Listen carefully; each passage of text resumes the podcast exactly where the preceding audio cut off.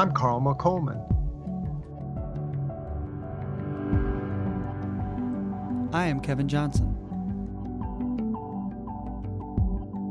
I'm Cassidy Hall, and we are Encountering Silence. Encountering Silence is made possible by listeners like you. Please visit www.patreon.com slash encountering silence. That's P-A-T-R-E-O-N dot com slash encountering silence to learn more about how you can be a part of the circle and share in our efforts to bring silence into our all too noisy world.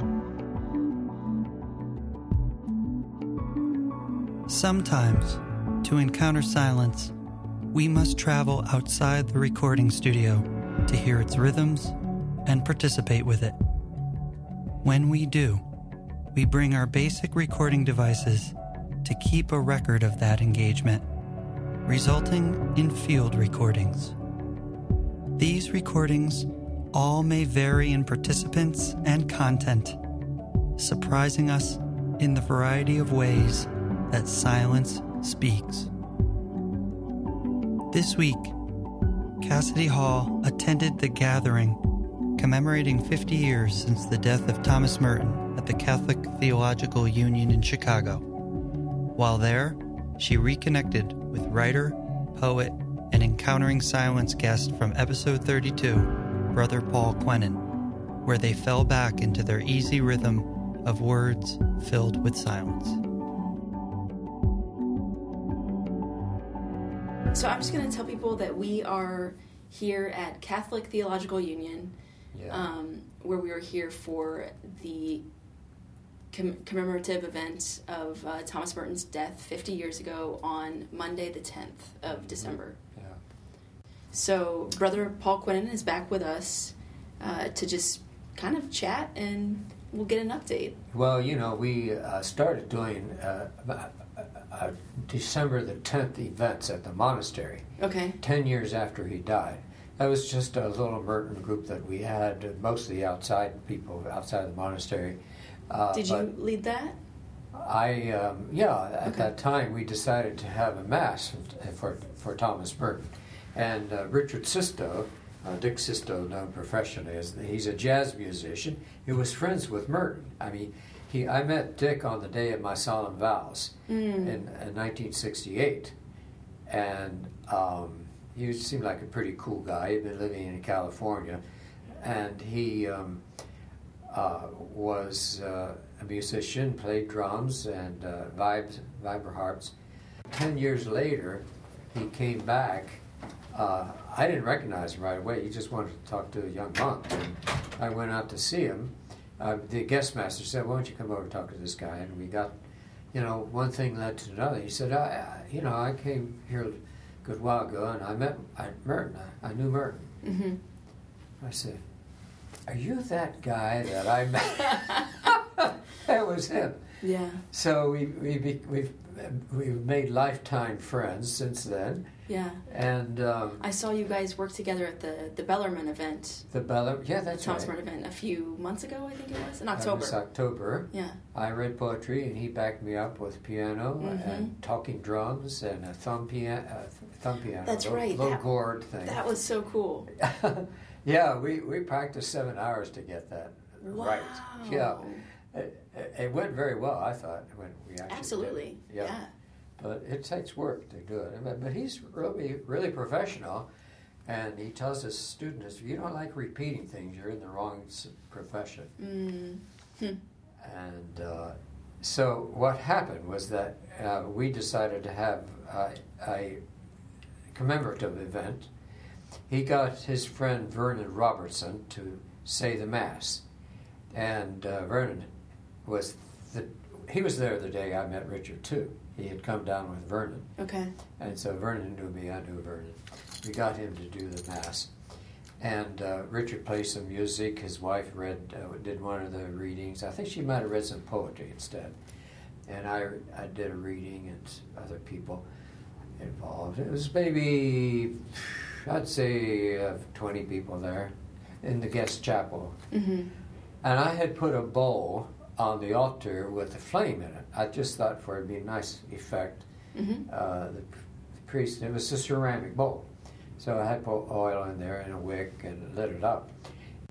It's everything seemed to want, be wonderfully uh, uh, proceeding, and as the priest uh, was at the preface, and then you go right from there into the holy, holy, holy Lord God of hosts, heaven and earth are full of your glory.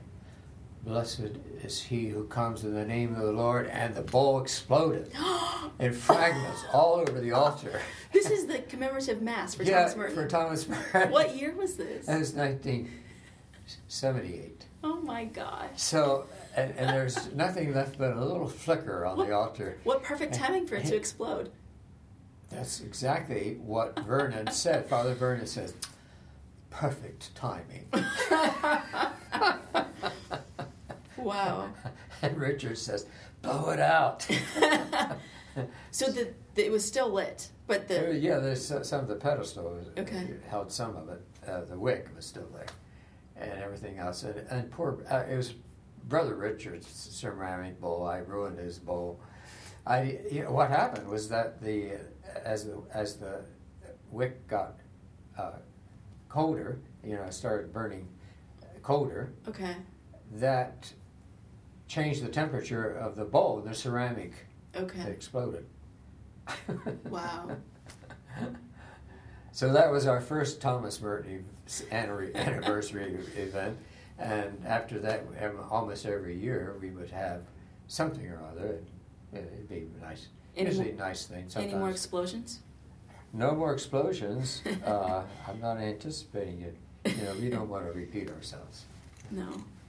So we, uh, I remember one year Ron Seitz was uh, Merton's friend. Ron Seitz, the poet, who taught at Bellarmine, and uh, you know he was uh, Merton was one of his mentors. So we were kind of all reading passages from Merton to talk about our understanding of Merton. And Ron says, None of you people understand Thomas Merton. and in a sense, he was right. Uh, in another sense, uh, it was uh, he had his own perspective. I think a lot of people feel that way about Merton. They have had some kind of um, personal connection uh, that very well may have been unlike anybody else's. Mm-hmm. I think, I think I call him Father Louis uh, Merton, uh, was I think that was kind of part of his charisma that he could connect with people in in a way that uh, would have been unlike anybody else. Mm-hmm. So I, I, give Ron, and Ron later died, uh, rather young death,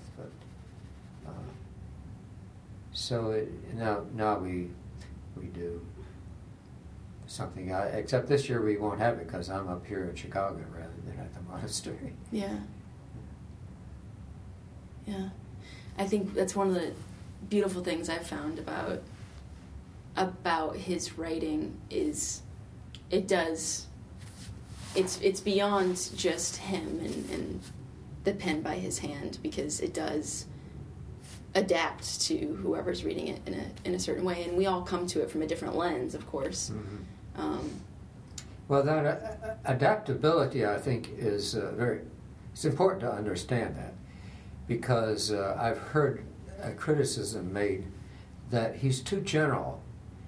He speaks mm. in broad terms. Mm.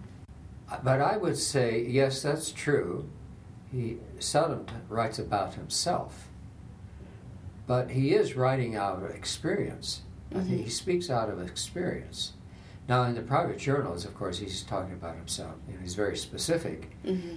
But he was writing for, um, well, first of all, I think um, that, I don't know if that was c- conditioned by his temperament, that he tended to talk that way, or whether it was conditioned by the restrictions of publications in the, the order, the Trappist order. Mm-hmm.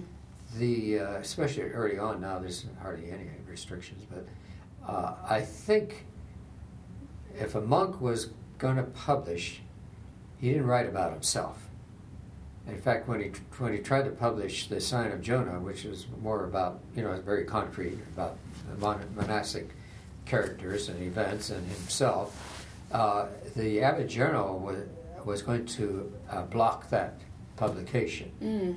He, he was going to refuse it because monks don't write about themselves. Mm. They write about things in general, you know, and that's the way Merton had been writing. But of course, Seven Storey Mountain was about himself too, but that was Mhm. not a biography. I, anyhow, but Jacques Maritain, you know, the, the great uh, Thomistic philosopher, hmm intervened on his behalf with the Abbot General, and as a consequence, of the publication was allowed. Wow. Hmm. now the uh, private journals, of course, there's a lot of that kind of talk, and, and I think Merton's understanding was they would not be published for general for the general public. hmm I, I think his idea was it would be for scholars. You know, they'd be made available 20 years after he died. That was the specific. Uh, that was that was stated in the will. hmm But they were really they became turned out to be very popular, and, and people can relate to the journals better than they can to his writing. Some of them find the journals, you know, their favorite part. hmm So, what was I'm curious about your your book in praise of the useless life? Yeah. Um, what was your process to get permission to to Oh. write that? What does that look like now? Well, uh, you know, we're we're of we're not much into uh, doing uh, permissions and stuff like that. Okay. But um, the So, uh, so is there? I was asked to do that book, Okay. not by my superior, Okay. but by the editor. Okay. That's a good position to be in. Yeah. To be asked to do a book, and you know that it's going to be get published if it's he, if he accepts it. Mhm. That Jon Jon Sweeney with uh, he, he was at Ave Maria Press at the time. Right. And he already published a, a, a book of my poems when he was at Paraclete. And that, then he went to Ave Maria. He wanted another book of poems, and I said, well, it'll take a couple of years, I think. And then he, later on, he came back and said, why don't you do a memoir? Hmm. Well, I wasn't sure I wanted to do a memoir. I might have, might have said this in my last interview. I, and then I realized after a few months, well, a memoir is not an autobiography. I didn't want to talk about myself that much. hmm And uh, I thought, memoir, I could just write whatever I think would be an interesting memory Mhm. and things that people be interested in, things that I'm interested in talking about. And uh, so that's the approach I took. Now, the abbot had one qualification. He said, well, if you're going to write a book, it should be something you want to write, not that the editor So Yeah. I was still very hesitant and uh, about it even when I started working. I just sat down and I said, "Well, let's see how see how this goes. I'll Mhm. start writing, see how how it comes," and it was okay. I mean, it started coming fairly well, and uh, so I just kept it up until for a year until the book was written. It only took a year. It's not a very long book. Um, of course, then I found out you have to revise an awful lot, which was a good exercise, and that was the other advantage of that uh, exercise was that it was a learning experience because I hadn't really written much narrative uh, prose before. hmm Although I did one book called uh, Holy Folly, short and tall tales from the Abbey of Gethsemani Hmm. and that was kind of uh, a narrative, but they were short episodes that took place at the monastery, or and with people who I thought were real characters and interesting characters, and, hmm you know, mischievous people. so, uh, but So- that wasn't serious effort to do good writing. It was just more like keep keeping track of what's going on. But with with the, the useless book, it was more. Uh, I mean, I revised and revised and revised and revised to make it, you know, uh, and it it didn't lose its spontaneity. In fact, I had en- enhanced the spontaneity by revising. So people read and they say, "Well, it sounds like you. It sounds like a conversation you know I, I might have had with you." hmm But it took effort to get that effect. Mm.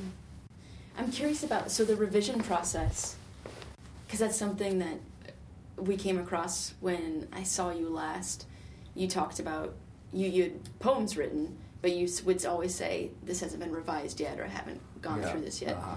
what does that process look like for you?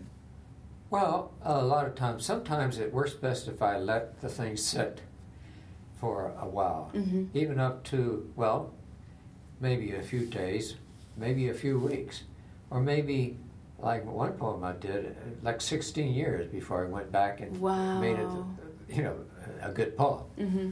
Sometimes it's using uh, a matter of using, well, uh, first of all, reading it out loud. Of course, I always try to do that anyhow, but then you have to redo it. Uh, read it aloud. Does it flow off the tongue? Is, is, it, is it readable? Can you actually say these words Mm. with ease? And uh, it's surprising.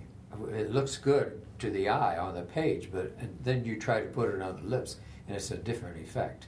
Mm. Uh, because you're picking up sounds you don't get otherwise, or, or you, you know something that's stumbling. You, you get stumbling at, at certain points. Uh, it just doesn't balance out right. So that's one thing. The other thing is maybe you get a more accurate word, or you you've got a word which is serviceable, but then you you hit on an idea a word that would be much more colorful and, and interesting Mm-hmm. And says the same thing or even more. And that that's uh, it's, so it, it sh- a good revision is a surprise to me. you know, it's like Yeah. oh hey no look uh, something's popping up here. Right.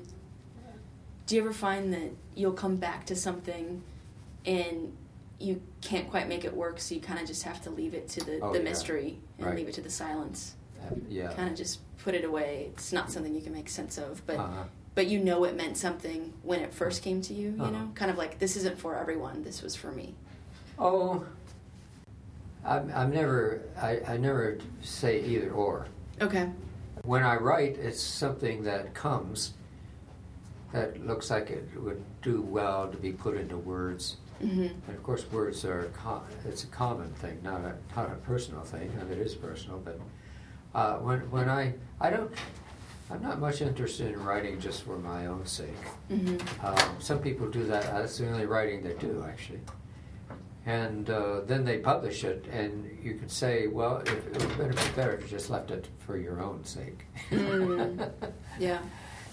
But I, um, I do keep in, keep in mind, a poem seems to have its own space that it lives in, and it can it can be shared or or go unshared for that matter. Emily Dickinson wrote, you know, what is it, one thousand seven hundred seventy five poems, with no intention of getting them published. Mm. In fact, she asked her housekeeper to burn them after they after she died, and thanks thank God for the disobedient housekeeper. Are you familiar? There's a poem, or maybe it was a letter from Emily Dickinson, where she, or she had written somewhere about this concept or idea of there's no account of Eve dying in the Bible, so how is she not Eve? Kathleen Norris referenced me to that, and I'm not sure. yeah, I sure. remember that. I, Okay. I've read her letters, but I, I've only read them once. So I think it was in a letter. Must have been because I'm sure you've read all the poems. isn't that interesting? There's no account of Eve dying. Well, there's no account of Adam dying either. Sure, right. Yeah. So, but in this letter, she kind of was expressing, so how am I not Eve? How are women not Eve? It was very interesting. But um, Kathleen Norris wrote a poem uh, as a reflection on that, Oh, which yeah. was very, very beautiful. Huh, I haven't Um, read that.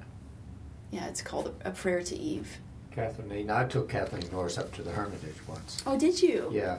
How was that? She mostly, well, you know, she seems like so down to earth, Yeah. Oh, yes. ordinary, and most of the time she talking about the climate in uh, South Dakota, Oh, what horrible winters they are. yeah. And she talked about, well, her husband was with her at the time, Mm. and uh, he was a scientist. Uh, it seemed like a, you know, nice guy, but he was depressive. I Mm. don't know if he's manic depressive, but he had, had to fight depression an awful lot. Mm-hmm. Mm-hmm. And of course that was a burden on her life. And then she, when she wrote about Acedia, Mm-hmm. uh, he's right there in the background. I think Yeah. she's explicit about him too. And then Yeah. he died. He uh, he died before she published that book, I believe, Okay. or may, maybe she, he died before she started writing it. Okay. Yeah, I'm not sure the timeline, but she is very explicit about Uh, his experience with depression in that book yeah. and her own. I mean, you know, um, it's a beautiful book, Acedia and Me. Have, have you? I've read it. Okay, okay. And uh, um, But you didn't weave through it like me. it's a monastic uh, theme, Mm-hmm. which you, you don't hear uh, much about. If, of all the sins, Mm-hmm. uh, the capital sins, that's not one that you hear about. But in the monastic context, it was. Because these monks living out in the desert with nothing to do would get bored and they would get restless. And, Mm-hmm. uh, the noonday devil would catch them and they'd go outside the cell and look what's going, what are the neighbors doing, what's the other monks up to, and maybe I should go visit that poor widow down this road. That's Acedia. So uh, it's it's kind of uh, it's, it has now I think that more recently received a lot of more attention from writers Mm-hmm. and it's kind of a, a key to many to the understanding of many other things. Yeah. In fact, I think the Greek fathers, you know, the, who were were monks, or they were wannabe monks, a lot of them. Uh, uh, like, and of course, Evagrius, who, who was a monk and, and, and you know the, the the most important ascetic writer uh, of his age. Um, wrote about Acedia and gave it a very prominent position in their frame of framework of moral theology. Um, I think it's Origen who said that the original sin was satiety, that we all were living in the presence of God in eternity, and we were became satiated with God and fell away from God. So, i- i- in a way, you could say that is a form of acedia. Mm. In other words, you, you lose that will towards the good, the will towards God, and then just fall fall into something else. Mm-hmm. And, and you'll find variations on that theme in the other Greek fathers. Our conversation will return after this brief moment of silence. Please take a breath with us and join us for this 30 seconds of silence.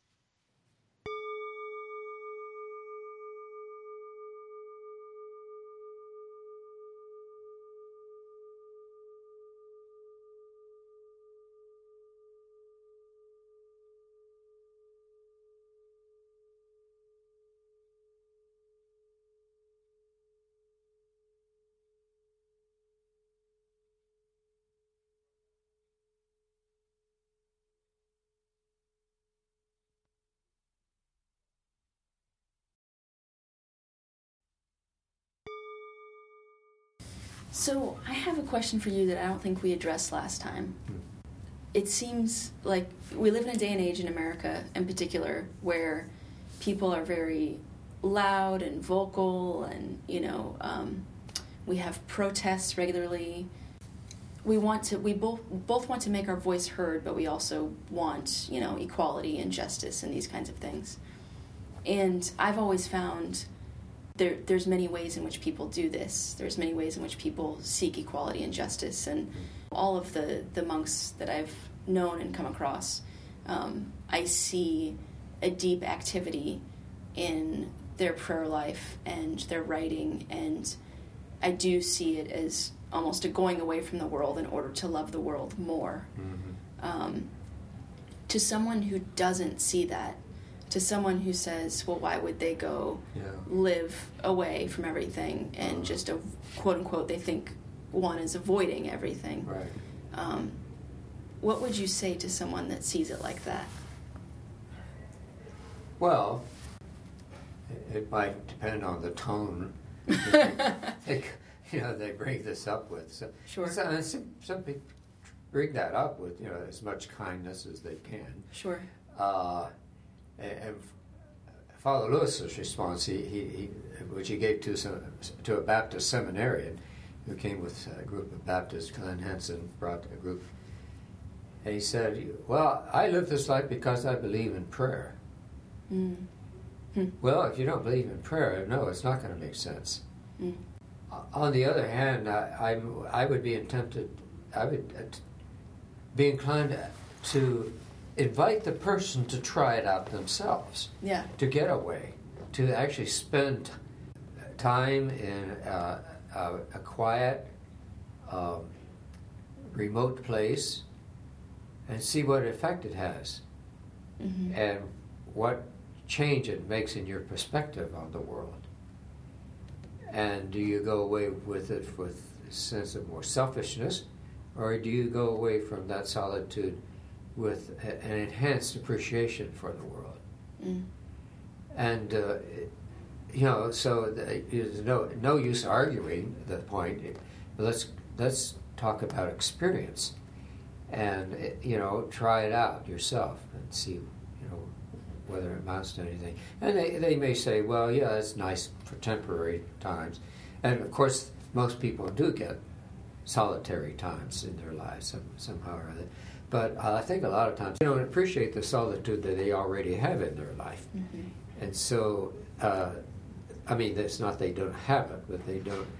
Maybe they don't really make use of it Yeah. to go inward and see what am I as a person?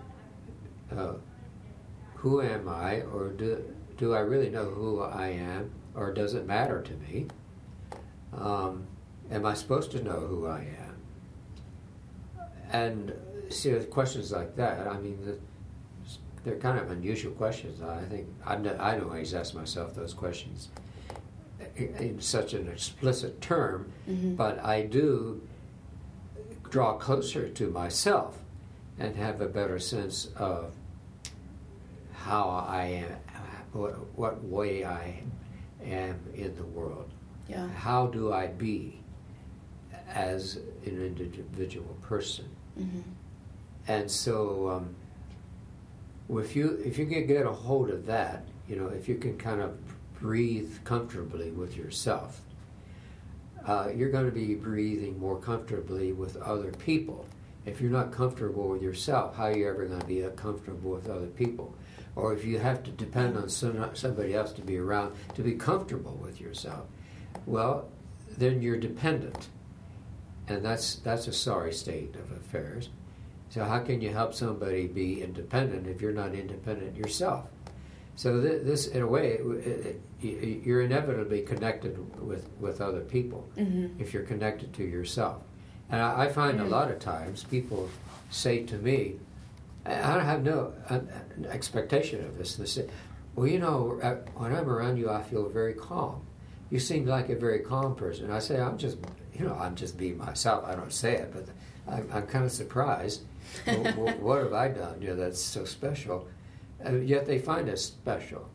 But and I think uh, maybe the only thing that makes us special is that, you know, I have pretty good self acceptance.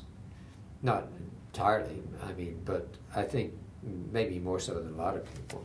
hmm And that that radiates, you know, it, it affects other people. And then everybody could, if everybody was shining like the sun, as Merton says. They are shining like the sun, but they don't know it. Right.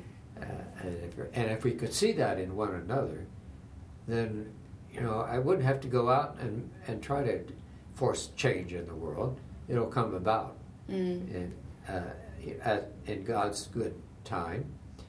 Um, you know, just by the uh, benign and well, not just benign, but joyful and healthy influence that we can unconsciously have on one another. Yeah. Mm. It's beautiful. That's really, really beautiful and powerful. Yeah, there's so many directions we could go with that. I do want to know. Um, you said you were working another book of poetry. Well, I finished. Yes, You I finished? another book. Well, I Okay. finished one. I'm some more things just keep coming. You know. There's so there's a new one coming out though, right? right. Okay. Called "Amounting to Nothing." Perfect. And the first poem is "Mad Monk's Life Ambition," Mm.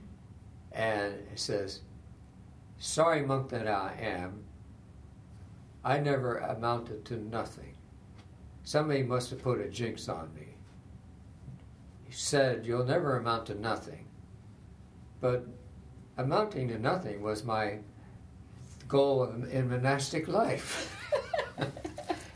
That's a little more awkward than the actual poem, but yeah. So you get the drift. of it, Right. yeah. Yeah. Oh, that's great. So then, how do you amount to nothing? You know, where's this magic mountain that you can climb and go down mm. into total humility? And that's, of course, the, the rule of Saint Benedict that the, the ladder to humility is not upward but downward. I believe there was a, a monk of Snowmass Yeah. that wrote a book, something about the tales of the Magic Mountain um, or Magic Monastery. Theophane. yes, he was a character. I love that little book. Yeah, it's it, yeah, it's kind of a fantasy. hmm When did is he still alive? No, he Okay. died. Uh, gosh, fifteen years ago, I think. Did you, you knew him then? Oh yeah, I- Okay. yeah, several times I ran into him. Did the death of uh, Father Keating impact oh you yeah, all at all, or we did you know that him? news. Yeah, that was about a month ago, I think, or six weeks, something like that. Of course, yeah, he's well known in the order, and um, so it was good, you know, to hear the death of. Uh, Blessed in the eyes of the Lord are the death of His faithful. Mm. That's from the Psalms, and uh, you know that's always a, there's a kind of a blessing in hearing. A, he was 95 years old, Yeah. old yeah. enough to die. He, but you know he has he has, has done so much in the world and in the country, uh, you know, with the centering prayer thing, and, Mhm. and his interaction with the Buddhists at that center out there in Aspen, Colorado, near the monastery. Uh, World Council of what is that? World Council of something, not the churches, but uh, religions, I guess. Mm. Um, yeah, I mean, he he's not uh, he didn't write that much, but he certainly has had a, a broad influence in, Yeah. a, in a more you know indirect way. But uh, I mean, the centering prayer movement is all over the country now. Mm-hmm. And it seems to me a kind of um, uncovering of, you know, um, almost desert monastic prayer. You know, Yeah. to, to go into the silences and to Yeah, yeah. to be Well, with, drew from our tradition right. and made an application of it. Mm-hmm. Mm-hmm. Yeah. Yeah. Are you still spending time with Emily? Every day I read two or three of her poems. Yeah. You're not going to give that up, are you? Well, I, it makes me think. She Mm. makes me think. And sometimes I don't understand what she's saying. And then I go back the next day and I still don't understand what she's saying. And maybe she doesn't understand what she's saying. Yeah. Um, and I, there's some a few nuts I haven't broken yet. some, uh, but I'm pretty good at break, breaking the nut, uh, Hmm. getting the meat out of it. So yeah, it's worth it's worth pursuing. Still, I mean, one of these days maybe I should go back and read her letters again because Yeah. they're like poems. Yeah. I'll have to send you the one I'm trying to reference about Eve. Oh yeah. Yeah, that'd if I can good. find that. Yeah, she would get into these kind of biblical reflections. And, uh, she certainly had her own point of view about things in the Bible. Uh, I guess somebody might probably, maybe that's why she didn't want to be published. And probably her peers, her the religious people in her time thought she was being blasphemous, blasphemous or something Mm. Yeah. in some cases. That she was just being provocative and thinking for herself. hmm She said, I don't know how people can live without thinking. She was a thinker. She said that? She wrote that? She said, she, uh, she said that to uh, uh, Thomas Wentworth Higginson who, when he, he went to visit her. And she just kind of tosses off this state. Well, I don't know how people can live without thinking. Mm-hmm. I, I don't understand how people can live without praying. Mm. and uh, you know life is uh, there's so much that, that life brings on down upon you that Yeah. that's- so she um, had uh, a lot to say in her and some of those letters are very funny the ones to her nieces They're her, funny? her young nieces oh yeah there- should should take a look at those again Yeah. So, other than what people know of what your prayer life looks like in terms of the monastery and the rhythm and the order of that, would you mind sharing at all what your prayer life looks like apart from that? In terms of the more intimate times Oh. of prayer, or Well, I I wake up about forty minutes before the three o'clock bell goes off. okay, When you're supposed to, you know, head down to choir for vigils, they're at three fifteen. And so I I usually uh, sit up and, uh, of course, I sleep outside. I've been sleeping outside for twenty seven years now, and uh, it's uh, wonderful to be outside because in a way I can pray. Uh, well, you know, ideally I can pray anywhere. I, I, I found it hard to pray at Starbucks this morning when you and I met up here in Chicago. it was a little loud in there. Oh boy, that was loud. Uh, so I um, I will say the Jesus prayer. I go through the beads, Mhm. 108 beads, uh, with the Lord Jesus Christ, the Son of the Living God, have mercy on me. So by then it's time to uh, get up and fold up my blankets and put away the mattress in- inside there, and um, walk back to the monastery, get ready for vigils. So and then, of course, vigils, uh, usually anywhere from, oh, 30 minutes to 40 minutes, something like that. Depends on what, whether it's a feast day or a Sunday or not.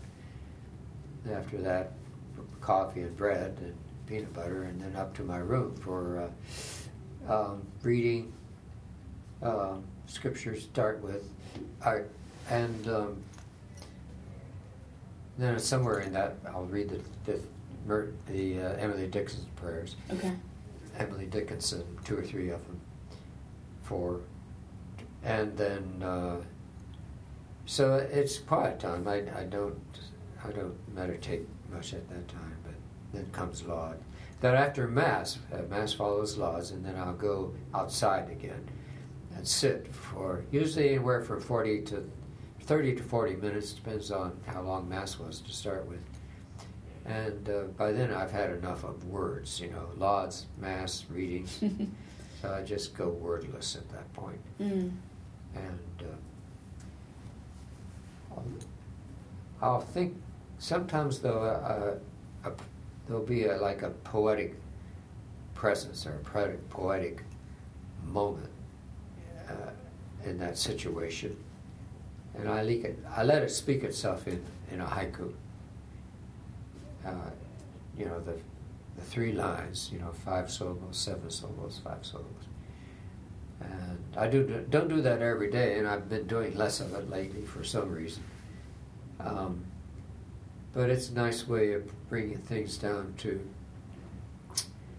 to something definite, you know, to the spoken word. So that's pretty much, and then sometimes I read. I, after None, it's nice. Uh, None is two fifteen in the afternoon, and uh, it's only lasts ten minutes, and then there's about I'd say eight to twelve of the novices and monks will sit down, uh, go up to the sanctuary area, and sit for at least fifteen minutes, maybe thirty minutes, and sometimes I do that. It's nice to Hmm. meditate with other people. Um, there's something about sitting in silence with other people makes something of a difference. So that's pretty much the way it is for me. What do you think that difference is when you? Oh, you know, I haven't studied it real carefully. I think there's a certain comfort in being with other people. Um, although for me, there's comfort in being with nature. Uh, It's a different kind of comfort, though. And I don't pay attention. I mean, nobody's paying attention to anybody else. There's a big church, and we're all kind of spread out. Uh,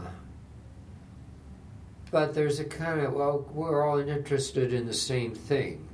You know, we're we're not alone in this kind of abiding with God that we come to the monastery to live in, hmm uh, abiding together with God in God.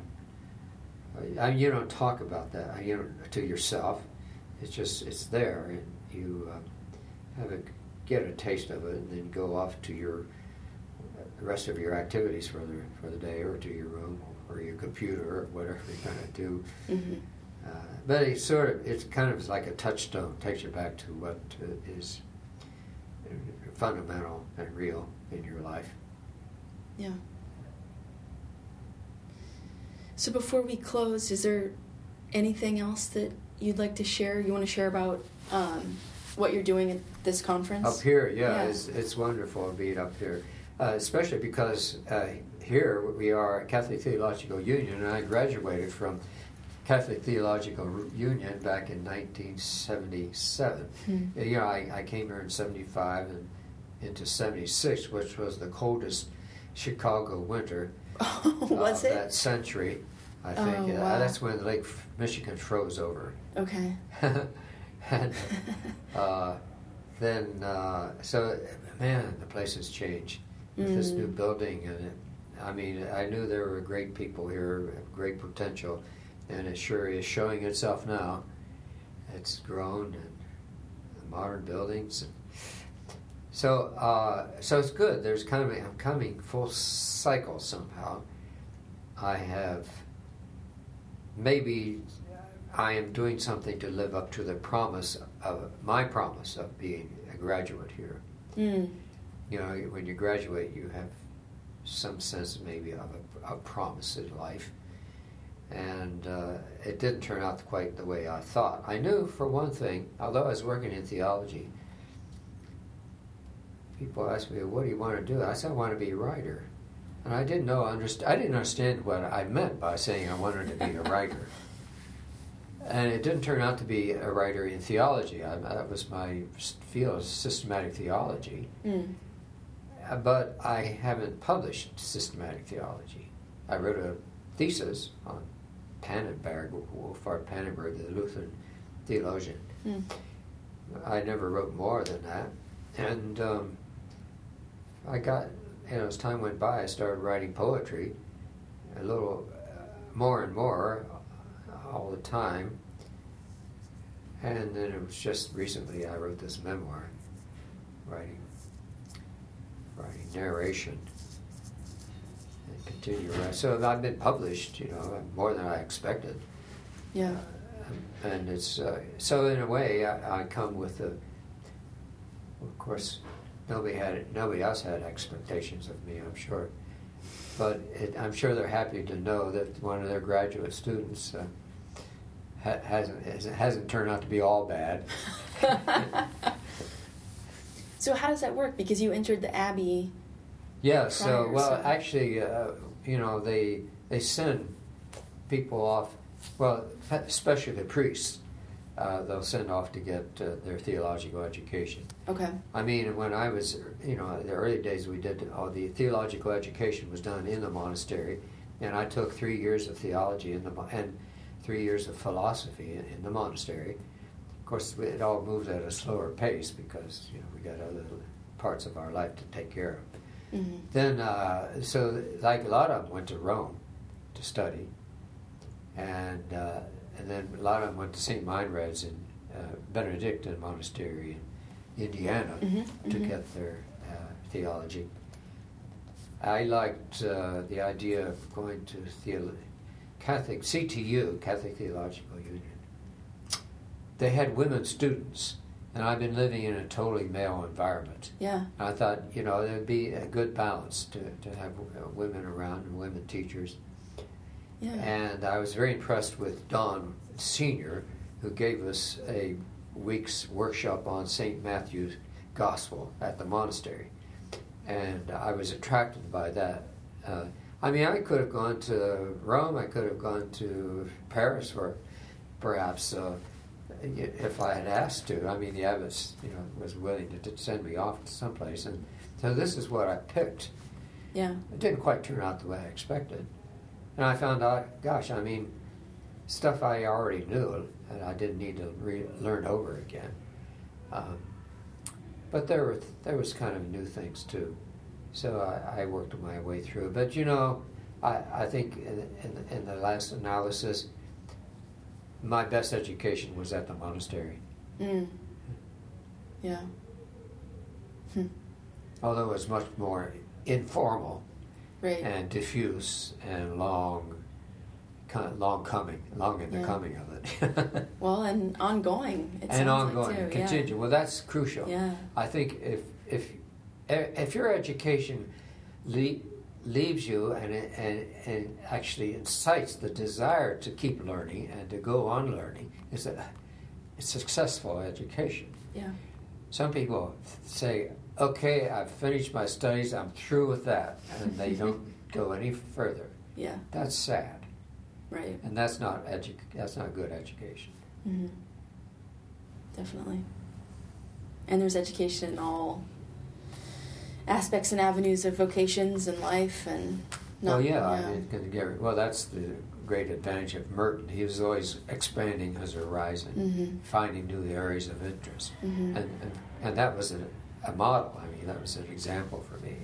hmm So, I mean, I'm, I don't expand nearly as much as he did, but I do expand. hmm Yeah. When can we expect your new book of poetry? I think in Yeah. spring. Okay. At first they said fall, but he, they said you get your endorsements in soon enough, and we might be able to do it in the spring. So Okay. uh, that's out of Paraclete Press, Okay. amounting to nothing. There's kind of a Buddhist twist to that. I love that title. Between that and then Useless Life and Praise of the Useless Yeah. Life. Great titles. Christian Buddhist. Yeah, yeah. I love it. Well, thank you so much. All right, you're for, very welcome. For joining us again, and Uh-huh. hopefully we'll have you on another time. Oh, I'll be seeing you in February. the so- poor audience.